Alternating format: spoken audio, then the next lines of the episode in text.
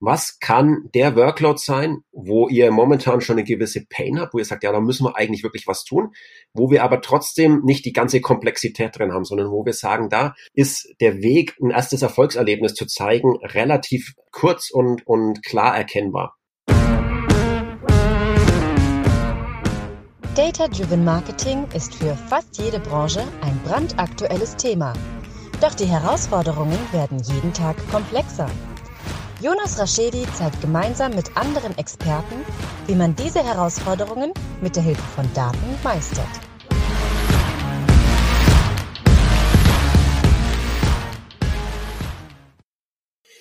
Ja, herzlich willkommen zu My Data is Better Than Yours, der Data Driven Marketing Podcast. Schön, dass ihr heute eingeschaltet habt. Ähm, ich habe einen sehr, sehr spannenden Gast mit dabei, und zwar den äh, Thomas Scholz von Snowflake. Thema ist heute ähm, Datenökosysteme. Aber lieber Thomas, stell dich doch einmal kurz selber vor und du darfst auch gerne gleich das Intro zum, zum Thema sagen. Ja, hi, grüße euch. Ähm, ganz herzliches Willkommen auch von, von meiner Seite. Jonas hat mich ja ganz kurz schon vorgestellt. Ähm, Thomas, mein Name, ich bin bei Snowflake verantwortlich für das Sales Engineering hier in der Europa, äh, Region Mitteleuropa. Ähm, war vor drei Jahren einer der ersten Mitarbeiter ähm, in unserer Region und habe seitdem das Team entsprechend aufgebaut. Ähm, ich möchte jetzt auch gar nicht allzu viel über mich äh, erzählen. Ich glaube, es ist viel spannender für euch alle, ähm, die sich den Podcast anhören. Ja, was wollen wir heute als Thema äh, entsprechend adressieren? Und ich glaube, da gibt es gerade ganz, ganz spannende Trends im Markt, dass Unternehmen begonnen haben, ähm, ja, die Silos, die sie im Unternehmen entsprechend über die Jahre aufgebaut haben, ja, wieder aufzubrechen, zu verschmelzen, dass man Data Lakes und Data Warehouses zusammenführen kann dass man aber auch darüber hinausgehen kann, dass man eben entsprechend auch beginnt, ja, ähm, Daten, die außerhalb des, Organis äh, des, eigenen ähm, Verantwortungsbereichs liegen, außerhalb der eigenen Organisation liegen, ähm, mit entsprechend zu integrieren, dass man Daten, die man ja häufig auch mit Rohstoffen vergleicht, sei es das Gold, das Wasser, das Öl, die verschiedenen Vergleiche sind ja äh, allen irgendwo geläufig, dass man dann das entsprechend aufgreift und sagt, okay, mit diesen, da mit diesen Rohstoffen soll ja auch irgendwo interagiert werden. Und diese Datenkollaboration, dieses Datenökosystem, ich glaube, das ist ein echt spannender Trend, der, der da gerade momentan am Entstehen ist und, und ich freue mich da heute ein bisschen drüber zu sprechen. Ja, definitiv spannend, weil ich, ich, wie du wie du sagst, ich glaube, die das gesamte Geschäftsmodelle, also auch vielleicht neue Startups, kleine Startups ähm, oder auch alte Unternehmen ja jetzt echt schauen, wie sie mit dem Thema Daten, Datenökosysteme schaffen, ähm, vielleicht ihr Businessmodell zu revolutionieren oder beziehungsweise so ein bisschen zu digitalisieren, oder? Ja, ganz genau. Ähm, das, das kann äh, relativ einfache Dinge sein, äh, wie ich bin ein Händler und ich hänge beispielsweise von, von Wettersituationen ab, was meine Abverkäufe angeht. Dann könnte es spannend sein, dass man eben auf Wetterdaten ähm, live zugreift. Ähm, das sind einfache Dinge, aber auch ähm, ja, in, in Logistikketten, dass man eben beginnt, mit seinen Zulieferern Daten flüssig auszutauschen in beide Richtungen, dass man immer aktuelle äh, Stände hat. All diese Themen können dazu führen, dass man deutlich datengetriebener agieren kann als, ja, als einzelnes Unternehmen und ich glaube, dieses, dieses Thema, man, dass man sich ein bisschen öffnet, was die Nutzung von Daten angeht, dass man eben nicht nur, okay, das sind meine Daten, die muss ich schützen. Da gibt's gibt's gibt diverse Anforderungen, wo das sehr sinnvoll ist, dass wir unsere Daten schützen, wenn es um personenbezogene Daten geht, wenn es um ja auch entsprechend ähm, ja, unternehmensspezifische Internas geht, die, die nicht geteilt werden müssen. Aber es gibt durchaus Daten, wo es sinnvoll sein kann, dass ich mich da öffne und dann entsprechend kollaboriere. Und das, wenn Unternehmen für sich erkennen, dieses, dieser Digitalisierungsgedanke ähm, kann dadurch entsprechend gefördert werden. Ich finde das sehr spannend. Ja, definitiv. Ähm, da sind ja auch so, also die, die neuen Technologien ja auch ein, ein spannendes Thema, wie du sagst, gerade wie, ähm, wie, kann man eigentlich ein äh, Data Lake oder ein traditionelles Data Warehouse eben aufbrechen, wie kann man die Sachen eben vielleicht auch neu strukturieren. Wie du, du hast, glaube ich, so mehr oder weniger das Retail Media Business ja angesprochen. Also äh, Otto macht schon, äh, wir bei Douglas betreiben Media Business, wie das, wie das Thema eben ist, mit ähm, vielleicht Insights der Daten anzubieten, aber bei euch, bei Snowflake, so wie ich es verstanden habe, gibt es ja sogar die Möglichkeit, eigentlich ähm, die Rohdaten verfügbar zu machen. Ne? Also die, dieses ganze Thema der Visualisierung gar nicht mehr on top zu setzen, sondern eben zu schaffen, okay, lieber, lieber Kunde oder lieber Industriepartner, du bekommst jetzt unsere Rohdaten, aber auf der anderen Seite äh, könnte sich ein Retailer oder wer auch immer eben auch die Daten, die Rohdaten von jemand anders schnappen und weiterverarbeiten. Ja, ganz genau. Das, das ist, glaube ich, der, der spannende äh, Basistrend, der hinter dem Ganzen liegt, dass man ähm, heutzutage Technologien hat, die es einem ermöglichen, ähm, einerseits diese Rohdaten zu speichern, wie es klassischerweise in einem Data Lake täte, kann aber auch ja Data Governance Richtlinien aufsetzen, aufbauen. Das heißt, ich habe trotzdem die die Sicherheit, die ich in einem Data Warehouse haben kann. Das heißt, diese beiden Workloads verschmelzen mehr und mehr. Das ist, glaube ich, das eine Spannende. Und in dem Moment, wo ich die Rohdaten transparent ja mit externen äh, Partnern teilen kann, granular steuern kann, welche Daten wie, äh, wie, wie äh, geteilt werden, ob das ein rein lesender Zugriff ist oder ob da auch Read-Write-Zugriffe ähm, möglich sein sollen, dann habe ich tatsächlich neue, neue Möglichkeiten, wie ich mein eigenes Geschäft entsprechend ja umbauen kann, erweitern kann und einfach ja, agiler werden kann. Ja, Thomas, wenn du, du, du siehst höchstwahrscheinlich viele Unternehmen von bis. Ähm, was findet in ihr gerade so ein bisschen vor? Also welche Struktur findet ihr vor und ähm, ohne jetzt internas zu verplaudern, aber was ist, glaube ich, was glaubst du, was so der die meiste Zielstruktur sein wird? Also ich glaube, ganz grundsätzlich kann man nicht alle Unternehmen über einen Kamm scheren, sondern da gibt es ganz, ganz unterschiedliche Reife gerade, was Digitalisierung, was Nutzung von Daten angeht in, in verschiedensten Unternehmen. Ähm, manche Unternehmen sind glücklich, wenn sie überhaupt mal beginnen, die Daten, die irgendwo im Unternehmen vorhanden sind, ja irgendwo gesammelt zu organisieren und darauf auf basierend irgendwelche einfachen Erkenntnisse zu gewinnen. Es gibt aber eben auch die Unternehmen, die schon zwei, drei Generationen weiter sind, die, die tatsächlich ähm, vielleicht vor ein paar Jahren irgendwo ein Data, Data Lake aufgebaut haben, ursprünglich vielleicht auf einem Hadoop, der wurde vielleicht zwischenzeitlich auf ein, auf ein Cloud Storage gehoben, ähm, die ihre Data Warehouses seit vielen, vielen Jahren haben und die jetzt feststellen, es ist eigentlich ein, ja, eine, eine zusätzliche Herausforderung, dass ich hier immer noch meine verschiedenen Datensilos habe. Ich habe Use Cases, wo ich eben diese Grenzen zwischen den Daten überwinden muss. Und ähm, ja, und dann kommen dann eben Technologien ins Spiel, wo ich das ver ver verschmelzen lassen kann, wo ich von einer großen, ja, Datensammlung, Datenmenge, einem Datenökosystem irgendwo sprechen möchte. Und das ist dann, ähm, wo es dann richtig spannend wird für, für uns, wo wir sagen, okay, diese Kunden, ja, da ist ein Riesenpotenzial dahinter, weil die schon den Wert der Daten erkannt haben, die nutzen die Daten schon, möchten jetzt aber eben eine Generation weitergehen, einen Schritt äh, sich weiterentwickeln und da können wir dann helfen. Glaubst du, dass es an der fehlenden Ownership, also ist es was Organisatorisches, warum die Struktur so ist, wie sie ist? Oder ähm, war früher einfach nicht der Bedarf da, die Daten zusammenzuführen? Also das ist ja immer dieses, ähm, ich sage immer Buzzword, es ist ja auch eigentlich dieses Datensilo-Thema, aber wie ist es eigentlich entstanden? Ja, also ähm, hat halt eben Controlling gesagt, ich brauche nur die Financial Data und bin damit äh, glücklich. Die, die Marketing-Leute haben vielleicht nur im CRM überhaupt an Daten gedacht und haben, haben sich überhaupt gar nicht überlegt, ob man die zusammenführen kann, ob man sie zusammenführen sollte. Oder glaubst du, dass es irgendwie, äh, also was würdest du sagen, warum ist die Historie so, wie sie ist? Ich glaube, das hat verschiedene Gründe. Ähm, einer der Gründe ist sicherlich die organisatorische Komplexität. In dem Moment, wo ich ein zentrales Daten ja, Konstrukt habe, ob es ein Data Lake, ein Data Warehouse oder was auch immer ist, ähm, was fürs gesamte Unternehmen irgendwo genutzt werden soll, ist das natürlich eine komplexe, eine komplexe Fragestellung. Ähm, ich muss verschiedenste ja, ähm, Stakeholder bedienen. Ich habe ganz unterschiedliche Anforderungen, die ich berücksichtigen muss. Das heißt, ist da schon mal erstmal eine, eine gewisse Schwierigkeit gegeben, die ich eventuell adressieren kann, dass ich das schon mal aufbreche. Ich glaube aber, was ein größerer Treiber noch war, ist einfach die technische Limitierung, die wir über die letzten Jahre entsprechend hatten. Ähm, ein Data Warehouse ähm, hat gewisse Leistungsmerkmale. In dem Moment, wo ich anfange, da sehr, sehr viele Daten und Rohdaten reinzuspeichern, komme ich da in Schwierigkeiten, was Performance angeht, was Skalierbarkeit angeht, aber auch was an, ja, dann Data Governance Fragestellungen angeht. Weswegen man begonnen hat, okay, diese, diese vielleicht weniger wertvollen, aber vielen Daten in so ein Data Lake auszulagern, der, viel, der sehr skalierbar ist, wo ich einfach diese, diese großen Datenvolumina adressieren kann. Ich habe begonnen, im Data Warehouse Data Marts aufzubauen, um einfach bestimmte Dinge vorzuberechnen, um dem End-User wieder eine, eine, eine höhere Performance, Agilität äh, zu geben. Da habe ich den für diesen Nutzerkreis ja, für, äh, notwendigen ähm, Datenbestand vorverdichtet irgendwo bereitgestellt, so dass der Endanwender in seinen ja, Cubes, relationalen Cubes entsprechend sich sehr dynamisch bewegen kann. Und die anderen Informationen sind für ihn gar nicht relevant. Das heißt, man hat aufgrund von gewissen technischen Einschränkungen begonnen, Lösungen zu finden. Und die Lösungen waren eben im, im Data Warehouse. Ich sage, okay, ich, ich materialisiere meine, meine Data Marts, meine Cubes. Ich baue meinen Data Lake auf einer separaten Plattform auf. Und jetzt sehen wir eben, dass es mit modernen Technologien möglich ist, ähm, viele dieser technischen Über Einschränkungen wieder zu überwinden und zu sagen, ja, wir haben eine Technologie, mit der es möglich ist, ähm, das wieder zusammenzuführen. Die organisatorische Komplexität, die bleibt, das brauchen wir auch nicht entsprechend wegreden. Da braucht es dann entsprechende erfahrene Systemintegratoren, die die Unternehmen dabei unterstützen.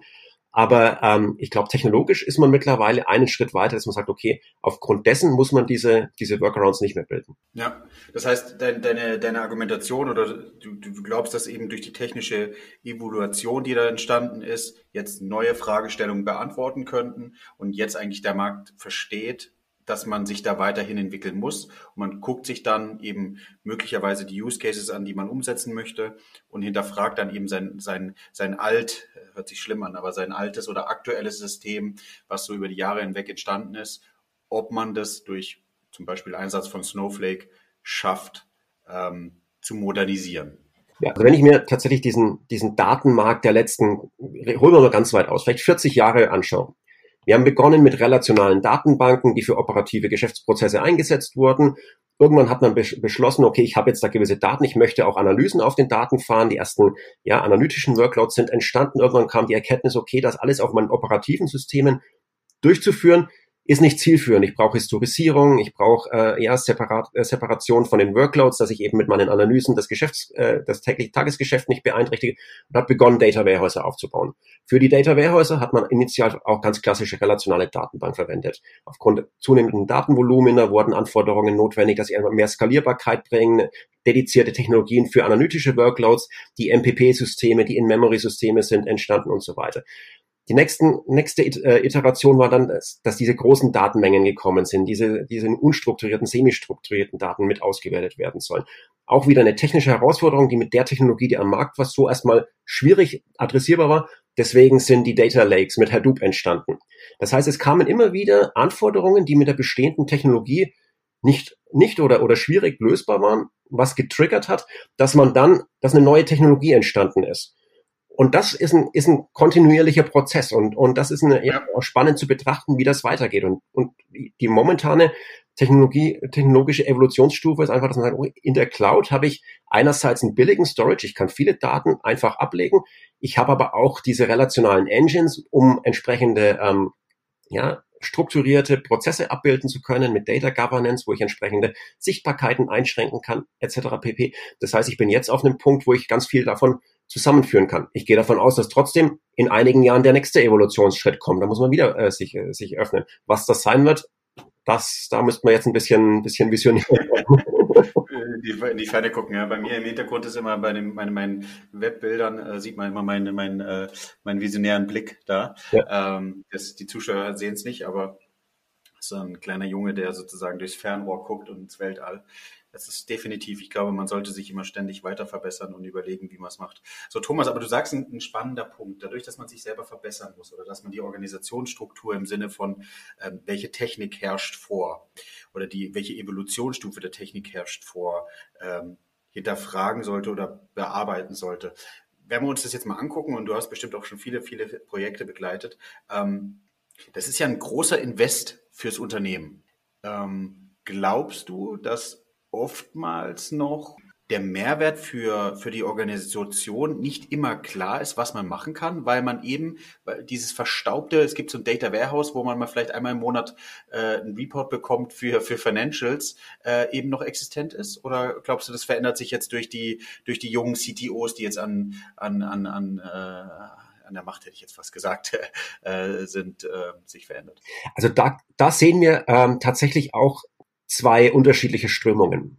Das eine, was du angesprochen hast, diese jungen äh, Digital Natives, die mittlerweile ähm, Verantwortung tragen, auch für auch für äh, entsprechende Data äh, Data Management Lösungen im Unternehmen, die haben den Wert der Daten verinnerlicht und die möchten das Unternehmen datengetrieben organisieren und denken weniger in technologischen Grenzen, sondern in Zielsetzungen, was sie mit den Daten tun möchten und suchen das richtige Tool, um um das machen zu können.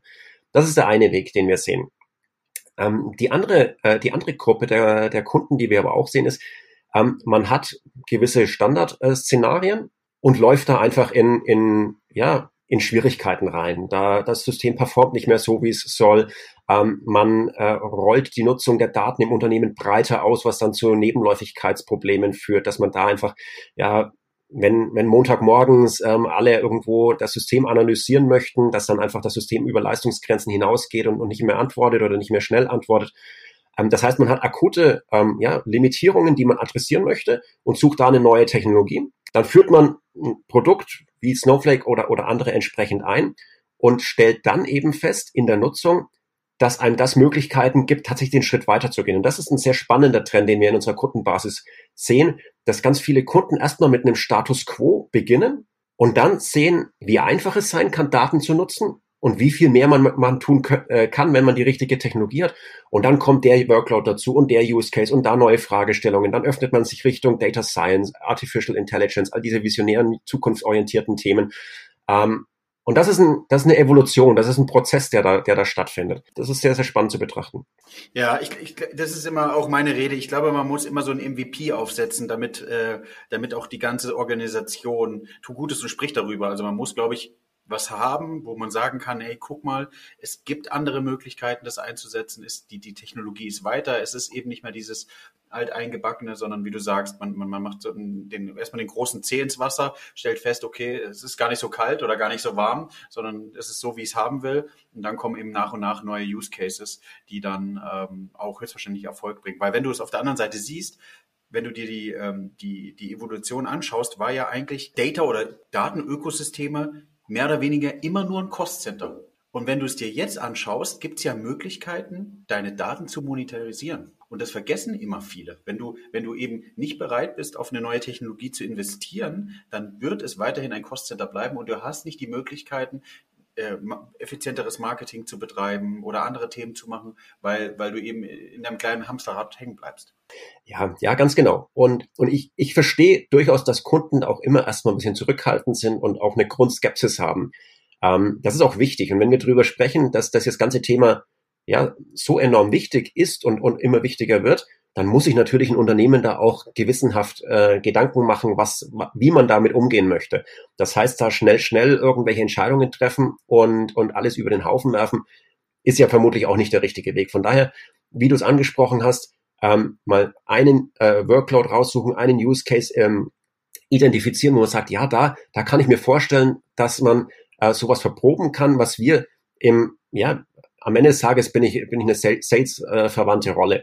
Ähm, das heißt, was wir versuchen mit unseren Kunden immer ähm, zu, oder potenziellen Kunden immer zu erarbeiten, ist, was kann der Workload sein, wo ihr momentan schon eine gewisse Pain habt, wo ihr sagt, ja, da müssen wir eigentlich wirklich was tun, wo wir aber trotzdem nicht die ganze Komplexität drin haben, sondern wo wir sagen, da ist der Weg, ein erstes Erfolgserlebnis zu zeigen, relativ ähm, kurz und, und klar erkennbar.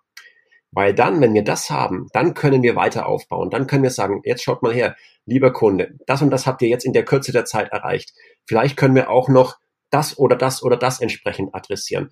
Ähm, und das ist für uns als, als Anbieter natürlich wichtig. Für die Leute, die das in, intern im Unternehmen promoten, ist das aber ganz genauso wichtig, denn die ähm, exponieren sich ja durch so eine Entscheidung entsprechend auch ein bisschen. Die führen eine neue Technologie ein. Dadurch entsteht erstmal eine gewisse Sichtbarkeit, was, was sie selbst angeht. Und die wollen natürlich auch ja, Erfolge vorweisen und das entsprechend dann ähm, breiter in der Organisation ähm, ja, verteilen. Ja, mein, mein Gefühl ist so ein bisschen, dass diese ganzen fancy Cases erst versucht werden umzusetzen. Also wie du ja gesagt hast, es kommt irgendwie, äh, es werden Data Scientisten eingestellt, die dann aber auf Basis des alten Data Warehouses äh, eben Sachen umsetzen müssen und dann schnell festgestellt wird, dass es gar nicht möglich ist oder viel zu lange dauert, um sowas zu realisieren und dann diesen neuen Themen eben schon äh, äh, abgesagt wird. Und das ist irgendwie, ja, es ist schade. Ich glaube, das, das eine bedingt das andere, neue Technologie, dann, dann sind auch neue Sachen umsetzbar. Und man muss sich halt eben, glaube ich, immer in der Organisation überlegen, was sind meine aktuellen Use Cases, was sind vielleicht kurz-, mittelfristig meine nächsten Use Cases, die man eben umsetzen kann, wo man die Möglichkeit hat, dann auch in der Organisation vielleicht ähm, Fürsprecher zu finden. Ja, also man muss da wirklich sehen, ähm, einerseits muss man diese Brot- und Butter-Themen ähm, adressieren. Das ist, das ist wichtig. Man muss erstmal eine gesunde Basis haben. Ähm, man kann darauf dann aber in, entsprechend aufbauen. Und das ist für mich auch immer so die, die spannende Situation, wenn ich mit Unternehmen spreche, zu erkennen, wo stehen die denn jetzt? Ähm, ist für die dieses Brot- und Butter-Thema gerade das Allerwichtigste und Dringendste und wir müssen das primär erstmal lösen, bevor wir weitergehen? Oder ist das ein Unternehmen, was vielleicht tatsächlich schon einen Schritt weiter ist, die schon bestimmte Hausaufgaben erledigt haben, die sagen, ja, wir, wir sind vorbereitet, wir können jetzt in diese Data Science-Themen reingehen, wir können jetzt in irgendwelche Predictions reinlaufen, ähm, im Handel das ganze Thema ja mit mit Dynamic Pricing, mit mit ähm, all diesen ja neuartigeren Themen. Ähm, und das ist sehr spannend zu erkennen. dass da, da braucht es ein, gewissen, gewisses Gespür, eine gewisse Erfahrung, ähm, das auch ähm, ja, herauszuhören, insbesondere in der aktuellen Situation, wo du den Leuten ja auch nicht ohne, ohne weiteres direkt ins Gesicht schauen kannst, sondern meistens über eine Videokamera mit den, mit den Leuten. das ähm, bringt nochmal eine extra Ebene Komplexität, aber das, das hat ja jeder zurzeit. Ja. Glaubst du, dass sich auch die Menschen auf den Positionen ändern müssen? Also sind es neue Rollen, mit denen ihr sprecht? Sind es ältere? Also haben die vorher auch das Data Warehouse betreut? Wie muss ich mir sowas vorstellen? Ähm, grundsätzlich glaube ich, dass da eine gewisse, auch eine, eine Verjüngung gerade stattfindet, dass da einfach auch ähm, tatsächlich diese Digital Natives immer mehr an, an, ähm, ja, an, an Kontrolle übernehmen. Wir sehen teilweise sehr, sehr große Unternehmen, wo ein Mit-End-30er äh, entsprechend so ein System verantwortet, wo ich sage, ja, das hätte es vielleicht vor, vor 10, 15 Jahren noch nicht gegeben. Da waren das die 50 plus ähm, äh, die das gemacht haben. Wir sehen aber nach wie vor, dass in manchen Unternehmen ähm, ja tatsächlich auch eine gewisse Skepsis äh, nach wie vor für, für Neuerungen, für Innovationen ähm, gegeben ist. Ähm, vielleicht ein bisschen despektierlich ist also die Bedenkenträger, ähm, dass man immer erstmal die Risiken sieht und, und die Gefahren und die Chancen, die sich dahinter verbirgen, immer erstmal ein bisschen ausgeblendet werden. Und da sehe ich schon auch, dass ein gewisses Umdenken notwendig ist. Also wenn ich, wir haben einen großen Kunden, der Marktführer seit Jahrzehnten, einer der weltweiten Platzhirsche, kriegt jetzt aber gerade Druck von jungen, aufstrebenden, innovativen Unternehmen, die sehr datengetrieben agieren auch.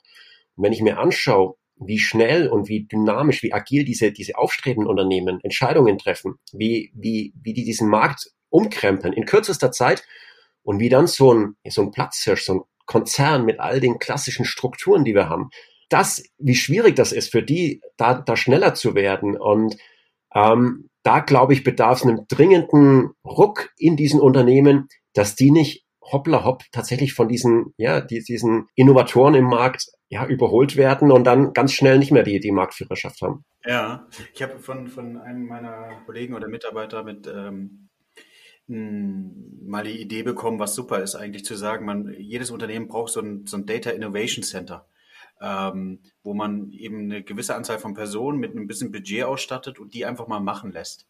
Äh, weil ich glaube, das ist, das ist die Situation, wenn du dir die Markt, die, also wie, wie du sagst, große Organisationen sind mit, meistens mit einem Thema getrieben oder ähm, äh, immer Top-Down-Strukturen. Da werden immer wieder andere Themen wichtiger sein, die im Alltag jetzt gerade eine Rolle spielen, wie diese Innovationsthemen. Und dann muss man sich auch mal trauen. Es gibt, glaube ich, bei vielen, vielen Unternehmen Innovationscenter für andere Themen aber eben nicht für die Datenthemen. Und da muss man sich mal, äh, äh ich hätte jetzt salopp gesagt, eben ähm, die Cojones haben, ähm, glaube ich, im Management mal zu sagen, ja, äh, da bin ich bereit zu investieren und auch in die, in die Richtung zu marschieren. Genau. Ja. Vielleicht der Disclaimer und äh, äh, äh, Thomas und ich haben gerade geschmunzelt beim Thema ähm, äh, ältere oder jüngere. Das soll ja natürlich nicht despektierlich äh, für jeden klingen, sondern es ist einfach nur so, dass, äh, dass eben eine Evolution stattfindet und äh, dass natürlich die Neuen jetzt mit den Themen aufwachsen. Es wird definitiv wahrscheinlich so sein, dass die, die jetzt Jungen höchstwahrscheinlich in 10 oder 20 Jahren höchstwahrscheinlich wieder von den anderen überholt werden.